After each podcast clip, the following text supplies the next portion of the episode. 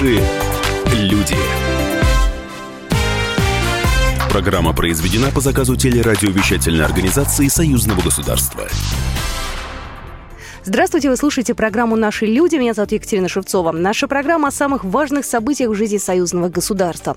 Одна из самых главных тем этой недели, да и последнего полугодия, это тема Олимпиады и недопуска нашей сборной, сборной России на Олимпиаду в Корее. Свою оценку решению Международного олимпийского комитета об отстранении сборной России э, от Олимпийских игр дал президент Беларуси Александр Лукашенко. По мнению президента Беларуси, атлеты должны поехать в Южную Корею и победами доказать свою правоту. Эту проблему проблему Россия может решить красиво, доказав всему миру, что она великая спортивная держава и что по отношению к ней поступили несправедливо, если спортсмены, россияне туда поедут и набьют морду всем спортсменам, которые там будут. Ну, я образно говорю выиграют и в сноуборде, и в лыжных гонках, и в биатлоне. Вот это будет самое яркое свидетельство, что к России не обоснованы претензии. То, что сегодня вся Россия фактически лишена оптом участия в Олимпиаде, а я не сторонник этого. Каждый спортсмен должен нести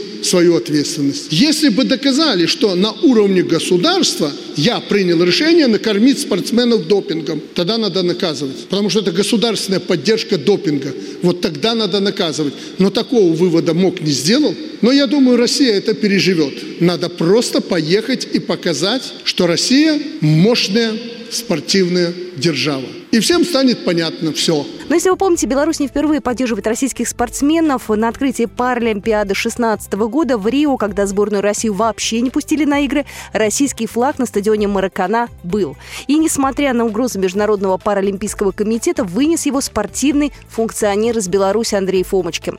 И как потом подчеркнул Александр Лукашенко, это была государственная позиция. Совет министров союзного государства состоялся в Минске. Премьер-министры России и Беларуси Дмитрий Медведев и Андрей Кобяков обсудили результаты совместной работы за последние пять лет. Андрей Кобяков отметил, что товарооборот между Беларусью и Россией за 9 месяцев этого года вырос более чем на 20%. Да, у нас хорошая динамика в этом году по росту товарооборота. К концу года, нынешнего года мы в лучшем случае достигнем показателей 2010 года. 28 миллиардов долларов, которые выдающимся назвать сложно, особенно если учесть, что в лучшие времена наш товарооборот достигал более 40 миллиардов. В этой связи нам надо продолжить приложить максимум усилий для закрепления наметившихся положительных тенденций. То мы продолжим выработку совместных мер по дальнейшему снятию препятствий во взаимной торговле, либерализацию условий экономической деятельности субъектов хозяйствования. Беларусь и Россия сегодня по итогам Совета министров союзного государства подписали более 20 документов по развитию союзного сотрудничества. Ключевые из них касаются торгово-экономической сферы. Утверждена программа в сфере совершенствования приграничной безопасности. Также принят бюджет союзного государства на 2018 год. Следующий этап его утверждения – заседание Высшего Госсовета, отмечает госсекретарь союзного государства Григорий Рапота. Бюджет – это всегда очень трудоемкий процесс, потому что он определяет вообще деятельность любой организации, ну и наша не является исключением. Бюджет также определяет и как бы приоритеты в деятельности союзного государства. Если вы обратили внимание, там, например, принято решение, а оно еще будет подлежит одобрению Высшим Госсоветом, это о премии союзного государства в области науки и техники. Мы намерены вопросам технического сотрудничества и промышленного сотрудничества уделять особое внимание. Заседание Совета министров прошло в знаковый для России и Беларуси день. 8 декабря, ровно 18 лет назад, в этот же день был подписан договор о создании союзного государства. Мы продолжаем программу «Наши люди». В Минске назвали победителей конкурса молодых литераторов союзного государства. Ими стали 12 писателей из Беларуси и России, по 6 от каждой страны. И в этом году на конкурс «Мост дружбы» поступило более 150 авторских произведений. Работы прошли три этапа отбора, а учредитель – постоянный комитет союзного государства. По словам организаторов, для участников очень важно, чтобы их произведения напечатали, а по итогам конкурса все произведения печатают в специальном альманахе. У нас сегодня в студии обозреватель журнала «Союзное государство» Максим Чижиков. И он только-только вернулся из Минска, и вот я смотрю, у него сейчас в руках тот самый литературный альманах, о котором я уже сказала. Это такая достаточно большая книга. Максим, расскажи, пожалуйста. День добрый, дорогие радиослушатели. Это чудесный альманах, который был выпущен по итогам этого конкурса. Это в нем опубликованы произведения победителей шестерых россиян и шестерых представителей Республики Беларусь, молодых литераторов. Самому молодому 21 год, россиянин из города Ухта, товарищ, который занимается, помимо того, что писательством, он еще и актер. Угу. Там вообще, вот здесь можно, можно говорить о том, что чистой воды писателей нету. У всех есть какая-то своя основная профессия. Библиотекарь из Воронежа, учительница из Бреста, э, редактор из Москвы, чудесный парень села Дивеева, Нижегородской области. Он себя считает наследником деревенской прозы. Я работаю охранником на птицефабрике. До этого работал на стройке. Ну, у меня папа писал сказки. Начнем с этого. И я сам, будучи, наверное, в классе в третьем, первая, первая была у меня, я написал сказку «Колючий камень». Потом отправил ее в районную газету, ее опубликовали. Вот как бы с этого и пошло мне. Самоучки такие. Знаешь, да. таланты, самородки, талантки, я бы сказал. абсолютные самородки. Говорить о том, что вот литература умерла, после того, как я почитал некоторые произведения, абсолютно нельзя сказать. Она прекрасна, она жива. Благодаря этому конкурсу, этому альманаху можно узнать о том, что вот есть молодая литература и в России, и в Беларуси. А постоянный комитет молодых литераторов будет поддерживать. Об этом сказал Иван Бомбиза, заместитель государственного секретаря Союзного государства. Наша задача, особенно органов государственной власти, вот такие таланты, молодые таланты, которые в будущем могут стать э, выдающимися писателями. Даже если они останутся на таком уровне, это есть пласт читателей, которые и такие произведения будут читать, потому что они глубоко содержательны. Но если они выйдут на уровень наших выдающихся классиков, то мы им можем пожелать только успехов в этом, они будут читаемы во всем мире. Среди тех, кого ты увидел, э, вот ты же с ними пообщался, с э, молодыми людьми, да? Вот что они тебе рассказывали? Почему они решили вдруг представить свои работы на конкурс? Они ждали славы, они ждали признаний, может быть, они ждали, я не знаю, денег, подарков, призов. То есть ради чего они туда пошли? Конкурс прекрасен тем, что люди абсолютно разные. У каждого был свой действительно резон поучаствовать в этом конкурсе. Один молодой человек, вот он чувствуется, он хотел славы вот этой минуты славы. Угу. То есть для писательства это какой-то вот определенный этап в этой жизни. Девушка Марта Райцес, она сказала, призналась честно, что вот я благодарна вам всем за то, что вот у меня есть возможность просто писать. Да, я пишу разные вещи, но и с разным успехом, соответственно. Дело в том, что я сама преподаю в литературу и общаюсь с людьми о книгах. Я поняла, что твои представления о том, кому какой текст может понравиться, и то, что действительно может понравиться, э, далеко не всегда совпадают. И у людей довольно странный набор пристрастий. Очень разные писатели и поэты иногда уживаются в списке любимого у людей. Меня часто Читают мои коллеги как раз книжногид.орг, и их мнению я максимально доверяю. Ей 27 лет, родом она из э, города Волгодонска, а живет сейчас в Москве. Занимается тем, что она литературный редактор в издательстве э, «Феникс». Я полагаю, что Марта после э, этого литературного опыта и после этой э, победы она не остановится? Нет, она не остановится. Она вот у нее, мы вот разговаривали, у нее какие-то вот амбициозные цели есть. Да, я хочу написать произведение хорошее. То есть она считает, что, видимо, все, что было, это прекрасно, но вообще она может писать лучше. Вот такие вот ее амбиции. Вообще 12 э, человек стали победителями этого конкурса. Там по 6 человек от России, по 6 человек от Беларуси. Расскажи тогда про остальных победителей. Есть милая девушка, тоже из белорусской страны, Ольга Молодцова. Она вообще сама э, родом из Казахстана, переехала в Беларусь, а рассказ ее посвящен ее путешествию, такие, это как дневниковые записки, ее поездки в Петербург. И она как-то сравнивает какие-то места питерские с какими-то, сравнивая с какими-то местами Беларуси, вот и такие ощущения очень так мило и трогательно. Я пишу, потому что я пишу, по-другому не тебе... умею. А читатели, они найдутся. То есть, если ты пишешь, то обязательно найдется тот, кому это нужно. Э, очень интересен, там один белорусский участник, э, Игорь Обласенко, вот он историк по образованию. Моя литературная деятельность, она связана с написанием эссе, посвященных творчеству и судьбам различных белорусских поэтов-писателей. Например, Аркадий Кулешов, Иван Мелиш. Я познакомился с дневником писателя Кузьмы Черного. У меня возникла идея написать рассказ. Рассказ, посвященный последнему дню его жизни, через который бы отразилась, вот как через призму, да, его судьба и, соответственно, вообще вся история 20 века, соответственно, наша белорусская история, российская история. Я считаю, считаю, что мой читатель это те люди, которые интересуются историей белорусской литературы, заново пересчитывают нашу классику, стремятся узнать что-то новое о нашем культурном наследии. Я считаю, что в последнее время популярность белорусской литературы, она особенно высока в молодой среде, потому что именно молодое поколение белорусов, которое выросло уже в независимой Беларуси, оно стремится осознать наше культурное наследие, в том числе и то наследие, которое было сформировано в советский период. Вот такие вот они, молодые литераторы. Спасибо большое, я говорю Максиму. Максим Чижиков у нас сегодня был в студии, обозреватель журнала «Союзное государство». А мы продолжим нашу программу через пару минут.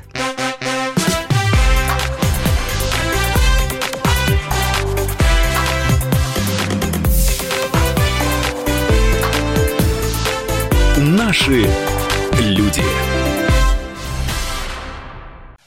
Товарищ адвокат! Адвокат! Спокойно, спокойно. Народного адвоката Леонида Альшанского хватит на всех. Юридические консультации в прямом эфире. Слушайте и звоните по субботам с 16 часов по московскому времени.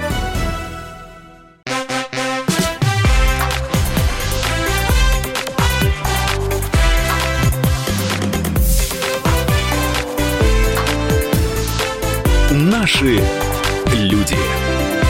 Продолжаем программу «Наши люди». Президент Беларуси подписал недавно декрет по улучшению бизнес-климата в стране. Эксперты уже назвали его прорывным и судьбоносным. Реализация сократит количество утомительных административных процедур и минимизирует вмешательство должностных лиц в работу предпринимателей. В итоге это все даст толчок развитию малого и среднего бизнеса в стране. Так вот, о чем же идет речь? Наша справка. Декрет номер 7 о развитии предпринимательства подписан президентом Беларуси Александром Лукашенко 23 ноября. Специалисты уверены в том, что этот документ заметно откорректирует условия для бизнеса. Коротко о некоторых его пунктах. Свое дело теперь можно открыть за 24 часа. Теперь достаточно будет подать уведомление в исполком, и на следующий день уже можно будет приступать к работе. Согласно декрету, до 2020 года не допускается повышение существующих налогов и введение новых налогов, сборов и пошлин. С 1 января января 2018 года интернет-магазины смогут применять упрощенную систему налогообложения. Она предусматривает меньше форм отчетности, затрат на бухгалтерию и в некоторых случаях более выгодную ставку налога. Больше не надо согласовывать режим работы для всех торговых объектов. Раньше это могло занимать до пяти рабочих дней. Декрет разрешает размещать наружную рекламу без согласования ее содержания с исполкомом. Раньше на это могло уйти от 10 дней до месяца. Также документ закрепляет, что нормативно-правовые акты СССР и БССР, в том числе технические, которые регулируют порядок и условия осуществления экономической деятельности, не являются обязательными. Кроме того, расширен перечень видов деятельности, для которых не нужно становиться индивидуальным предпринимателем в 15 раз сокращены санитарные требования, в 10 пожарные. Около десятков законов и сам декрет вступит в силу в 2018 году, спустя три месяца после опубликования.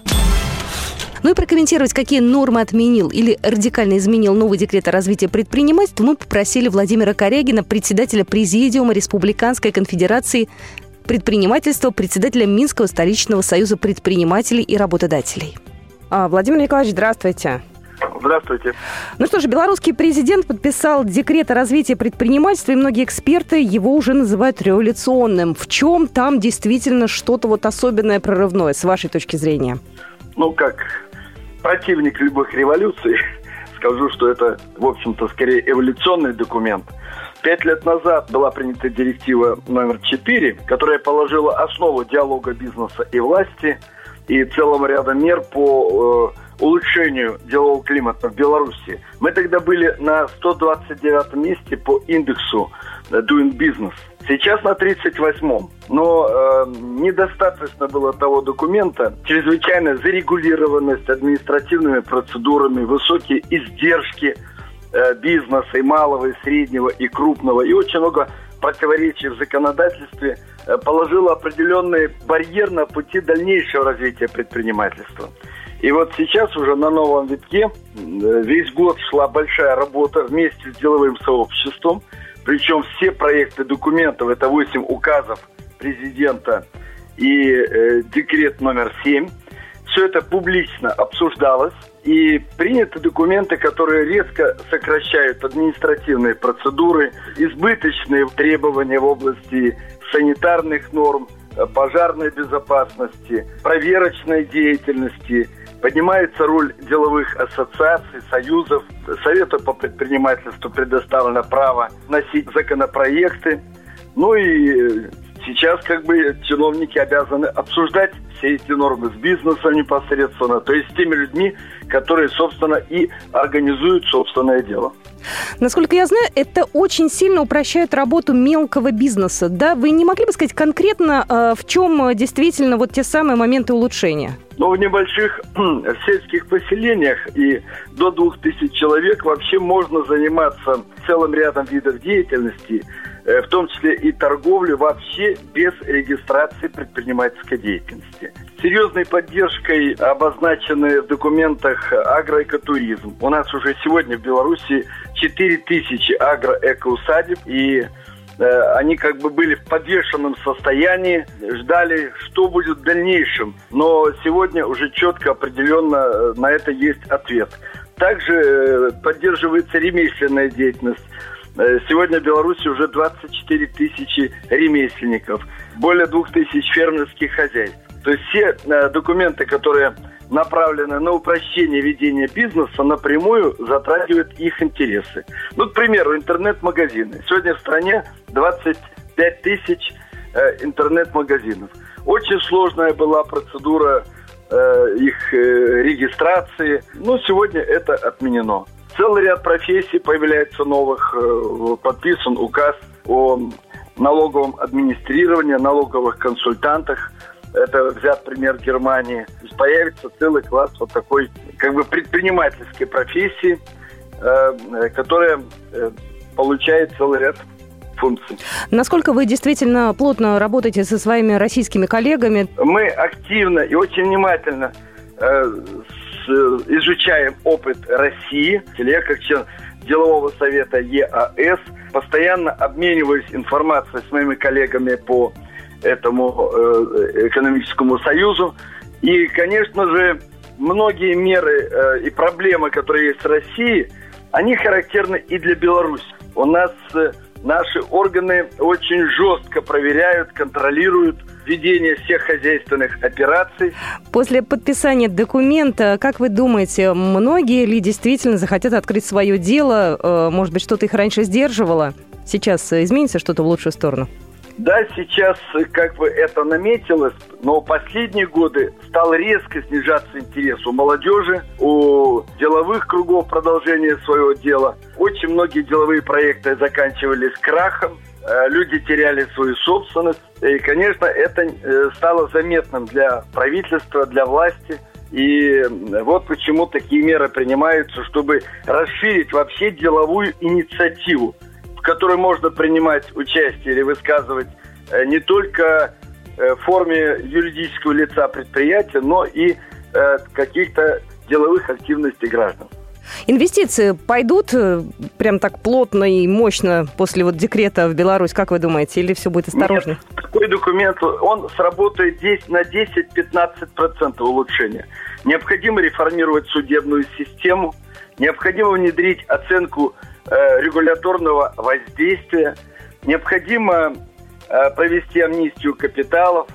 Э, и еще целый ряд шагов необходимо сделать. Это пока первые шаги. И деловое сообщество откровенно говорит власти, что этого недостаточно, ибо сегодня уже исследования говорят, что 87% населения не желает заниматься предпринимательством, а молодежь очень многие хотят уехать за рубеж. Спасибо вам большое. Владимир Николаевич, до свидания. Да, спасибо, до свидания. Мы продолжаем программу «Наши люди». На будущем союзного государства говорили на этой неделе в Минске молодые эксперты из России и Беларуси. Новое сообщество «Сонар-2050», или как его называют организаторы «Фабрика союзных смыслов», представило целый ряд докладов на тему развития союзного государства. Подробности далее.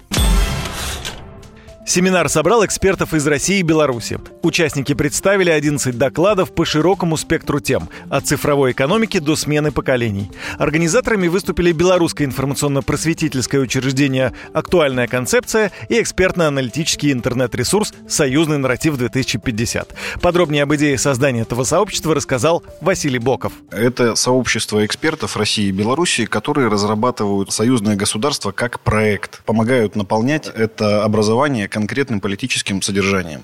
Мы молодой проект, нам всего 4 месяца пока, но уже сеть экспертов, сообщество экспертов насчитывает более сотни человек. На э, нашем ресурсе обсуждаются широкий круг э, проблем, связанных с геополитикой, миропорядком, российско-белорусских отношениях, о том, какая союзность нужна нам, э, в каком в контексте военном мы находимся, какие вызовы перед нами стоят. Одной из тем на семинаре стал разговор о так называемом поколении Y. Это молодые люди, люди, родившиеся с 85 по 2000 год. Именно они будут продолжать строительство союзного государства. О том, как помочь им разобраться в потоке информации, рассказал редактор проекта «Сонара-2050» Евгений Супер. Чтобы сделать позитив и людей вовлечь вот в это вот позитивное совместное строительство, мы должны сделать его еще ярче, чем негатив. Вот это наша задача на будущее. Используя все возможные форматы, особенно те, которые пользуются популярностью у молодежи. Это видеоблоги, это телеграм-каналы и так далее. Наш э, YouTube-канал, который посвящен союзному позитиву, достаточно неожиданно, даже для нас самих, может быть, быстро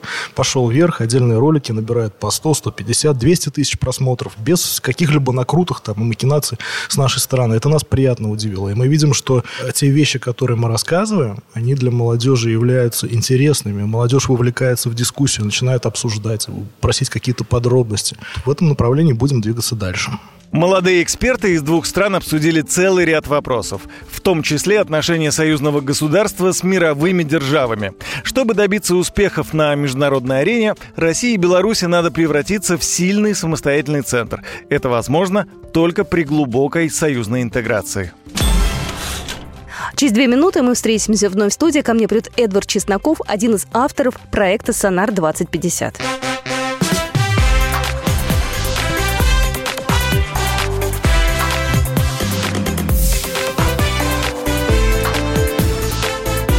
Наши люди.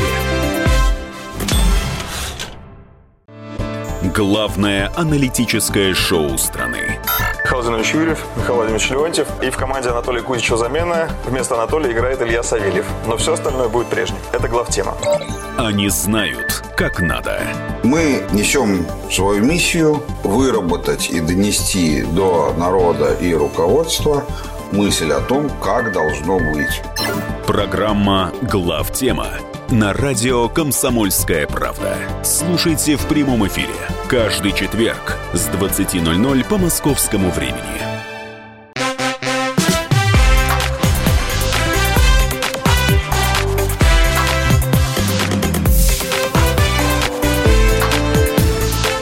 Наши люди. Продолжаем программу «Наши люди». У нас в студии Эдвард Чесноков, корреспондент «Комсомольской правды». Привет. Приветствую. Расскажи нам, пожалуйста, о том, что же такое фабрика союзных смыслов «Сонар-2050». Название очень красивое, но э, не все, может быть, наши слушатели понимают, что за ним скрываются. Какая задача, какая цель и зачем вообще люди собирались на днях в Минске? «Сонар» — это аббревиатура, союзный нарратив, соответственно, который одновременно является веб-адресом sonar2050.org. Почему 2050? Потому что если там посмотреть на США, на Китай, э, то у всех э, ведущих э, мировых центров развития есть достаточно далекий горизонт планирования. И одно время, очень лет 10 назад, очень шумно освещалась стратегия 2020, угу. о том, в данном случае Россия, как ей и куда идти. Но 10 лет это слишком небольшой промежуток, и вот мы решили, что Sonar 2050 станет проектом, который наметит уже контуры нашего будущего к 2050 году, как бы пафосно это ни звучало. Вот. Причем тут союзное государство. Сейчас очевидно, что западная модель глобализации потерпела поражение, мы видим там, что США уходит отовсюду, они уходят с Ближнего Востока, там, с Европы они уходят. В то же время там Европа с ее моделью глобализации оказалась не в силах справиться с потоками мигрантов, и даже крупнейшие европейские экономисты говорят, что ну, в нынешнем виде проект Евросоюза не жизнеспособен, когда все решает брюссельская бюрократия, которую никто не назначает. Ну, обычно южных стран, особенно в Восточной Европе, у стран Вышеградской четверки, там Венгрия, Польша, Чехия, Словакия, возникают вопросы. Так вот, то есть мы видим, что западная модель глобализации оказывается неработающей, Далее, сейчас свою модель глобализации предлагает Китай. Она называется «Один пояс, один путь». Еще более простое название – «Новый шелковый путь». Но понятно, что даже там, если мы встроимся в эту э, модель совместного процветания, как Китай ее называет, ну, то мы будем там на вторых ролях. Мы будем там в лучшем случае как сырьевой придаток. Но у нас есть союзное государство. Которое, на минуточку, существует Да. уже 21 Уже год. 21 год. При том, что если там спросить у людей на улицах, а вы знаете о союзном государстве России и Беларуси, ну вот что они скажут? Вот именно для того, чтобы не было вот э, этой паузы, когда мы задаем этот вопрос, вот мы создали этот портал. Э, Один из его инициаторов э, это Семен Уралов, известный политолог, Евгений Супер, э, Алексей Дзерман. То есть здесь есть и российская сторона, и белорусская на паритетных началах. Вот мы создаем, по сути, такая фабрика смыслов. Ты говоришь, мы создаем, ты тоже один из э, участников этого проекта? Да, я для него пишу. Ну, например, в... недавно мы опубликовали нашу статью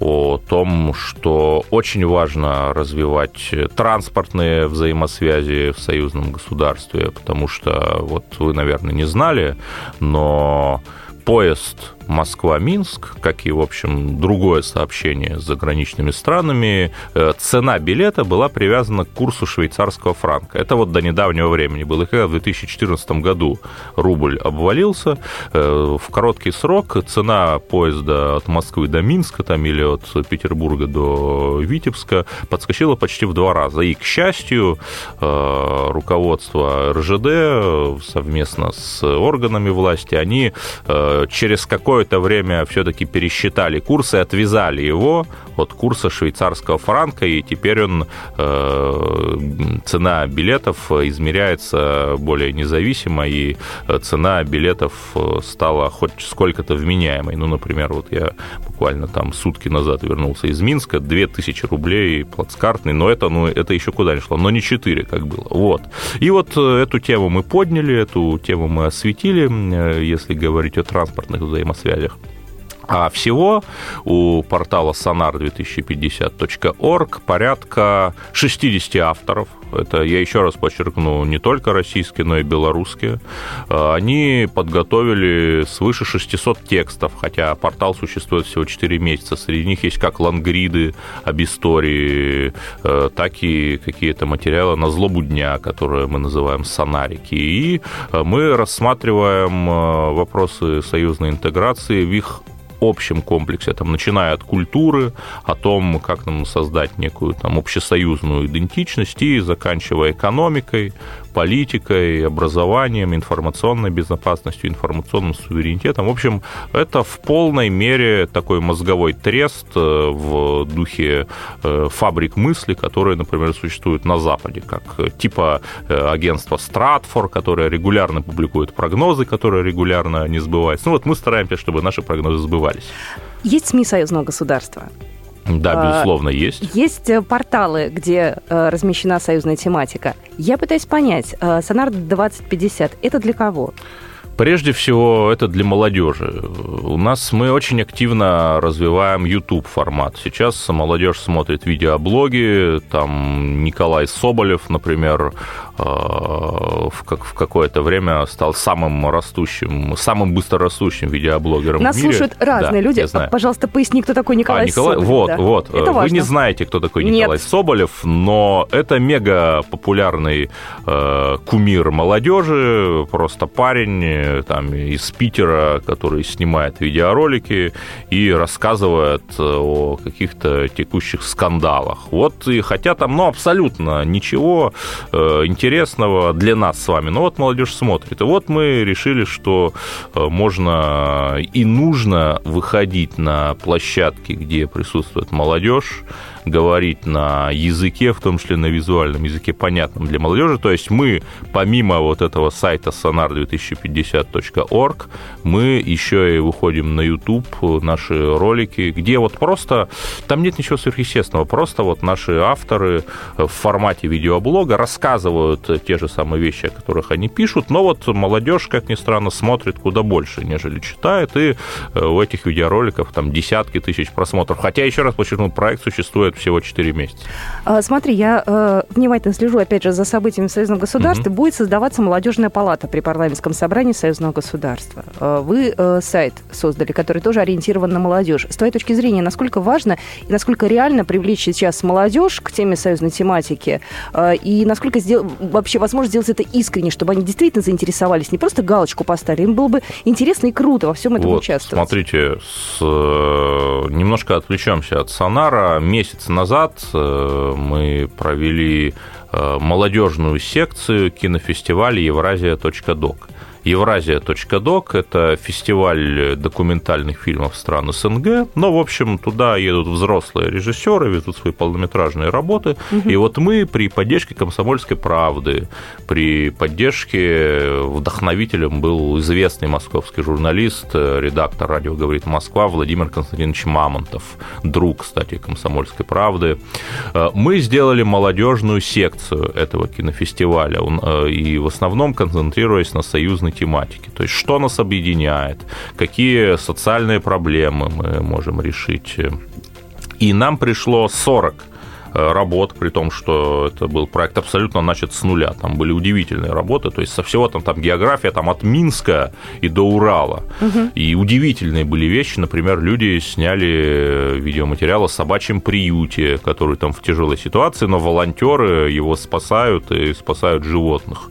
Люди снимали фильмы о проблемах молодежи. Кстати, из Минска ребята сняли интереснейшую документалку. Четыре минуты парень не поступает в ВУЗ, ну, просто пролетает, не удается ему экзамен сдать, и он начинает думать, а как же мне вот этот год провести? Этот э, ролик так и называется «Один год», и вот здесь вот реальные проблемы молодежи, но которые оставляют некий позитивный вариант – которые дают понять, что вот мы, наше поколение, эти проблемы действительно может решить, в том числе с помощью медиатехнологий. Там, когда ты в интернете собираешь просмотры, собираешь э, комментарии к какому-либо остроактуальному ролику, и благодаря этому там собираешь единомышленников, чтобы решить какую-то проблему. Там детскую площадку у себя во дворе отремонтировать, например. Вот это вот реальные дела. Возвращаясь к вашему вопросу, да, я считаю, что, конечно, э, проекты, ориентированные молодежь, на молодежь в союзном формате нужны. И, конечно, для молодежи важна реальная перспектива. То есть в молодежь, она не смотрит до 2050 года, но э, для молодежи важны социальные лифты, об этом сейчас говорят все, включая э, даже президента Путина. И такая молодежная палата, конечно, может стать социальным лифтом. Я сам участвовал в аналогичном проекте. Это был проект городского характера, он назывался «Студенческое правительство Москвы». И я по себе вижу, что он 10 лет назад реализовывался, когда мне было, в общем, 20 лет, и вот я по себе увидел, я туда попал, и я, я понял, как функционируют органы исполнительной власти. Я получил там бесценнейшие связи, я стал э, советником руководителя департамента семейной и молодежной политики города Москвы. Вот если такой проект, некий молодежный парламент или некое молодежное правительство там реализовать на союзном уровне, то, конечно, он э, будет очень важным. А, ты вернулся из Минска, угу, да. буквально накануне ты там был. А, я так понимаю, что презентовали как вот. раз проект. Расскажи, пожалуйста, как реагировали на это люди, которые давно уже в союзной тематике? Вы же новички, получается. Исключительно позитивно. Более того, мы презентовали наш проект э, «Сонар 2050», «Союзный нарратив 2050» э, на площадке информагентства «Спутник Беларусь». Э, которая в свою очередь находится в Доме Москвы в Минске. Дом Москвы, это, кто не знает, это, это просто при, представительство. Это посольство да. фактически ну, Москвы. Представительство Москвы, да, скажем да, так. Да. И там небольшой конференц-зал, человек на 50, и вообразите себе наше удивление, мы узнали, что на зал с 50 местами записалось 60 человек. То есть мы бегали по всему дому Москвы, искали стулья, иначе люди бы просто не вместились. И уже один этот факт свидетельствует о том, э, какой широкий интерес это вызывает. И э, там были самые разные люди. Были представители политических э, партий, были представители журналистских сообществ, общественных организаций, и все встретили этот проект исключительно позитивно, потому что сейчас налицо дефицит смыслов. Сейчас э, постоянно нужно задавать вопрос, чтобы что. Вот союзное государство существует, чтобы что. Там мы интегрируемся, чтобы что. Эдвард Чесноков у нас был сегодня в студии, корреспондент «Комсомольской правды». Спасибо тебе большое. Спасибо вам. До свидания.